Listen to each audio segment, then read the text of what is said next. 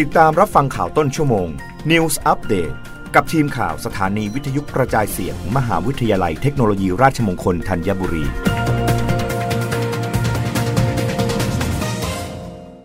รับฟังข่าวต้นชั่วโมงโดยทีมข่าววิทยุราชมงคลธัญบุรีค่ะ คณะวิทยาศาสตร์และเทคโนโลยีมทรธัญบุรี จัดโครงการบ่มเพาะเยาวชนในชนบท ให้เป็นผู้ประกอบการรุ่นเยาว์ด้านนวัตกรรมอาหาร เมื่อวันที่ 5 สิงหาคม 2565 รองศาสตราจารย์ ดร สมหมายผิวสะอาดอธิการบดีมหาวิทยาลัยเทคโนโลยีราชมงคลธัญบุรี กล่าวเปิดโครงการบ่มเพาะเยาวชนในชนบท ให้เป็นผู้ประกอบการรุ่นเยาว์ด้านนวัตกรรมอาหาร ค่ายจุดประกายนวัตกรอาหารรุ่นเยาว์สร้างสรรค์โครงงานวิจัย ภายใต้มูลนิธิเทคโนโลยีสารสนเทศตามพระราชดำริ สมเด็จพระเทพรัตนราชสุดาสยามบรมราชกุมารี ร่วมกับสำนักงานพัฒนาวิทยาศาสตร์และเทคโนโลยีแห่งชาติ และมหาวิทยาลัยเทคโนโลยีราชมงคลธัญบุรี จัดขึ้นระหว่างวันที่ 5-7 สิงหาคม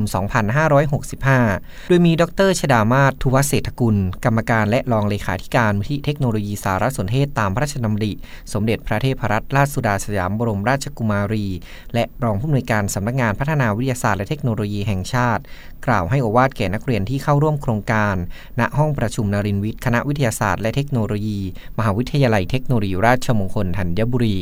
นัทพลดีอุดทีมข่าววิทยุราชมงคลธัญบุรีรายงาน ประธานสรท. ห่วงเหตุขัดแย้งจีนไต้หวัน กระทบการส่งออกของไทยจากการขาดแคลนชิปเซมิคอนดักเตอร์นายชัยชาญเจริญสุข ประธานสภาผู้ส่งสินค้าทางเรือแห่งประเทศไทยหรือ สรท.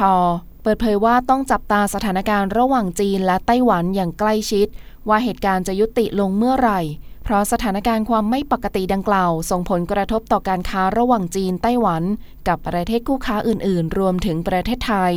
ซึ่งไต้หวันเป็นประเทศผู้ผลิตชิปเซมิคอนดักเตอร์รายสำคัญ และมีหลายประเทศที่เข้าไปลงทุนในไต้หวัน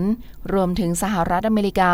หากเกิดผลกระทบจะมีผลต่อการค้าของโลกอย่างแน่นอนเพราะหลายอุตสาหกรรมต้องพึ่งพาการนำเข้าชิปจากไต้หวัน และสถานการณ์การขาดแคลนชิปเซมิคอนดักเตอร์เกิดขึ้นในช่วงหลายปีที่ผ่านมา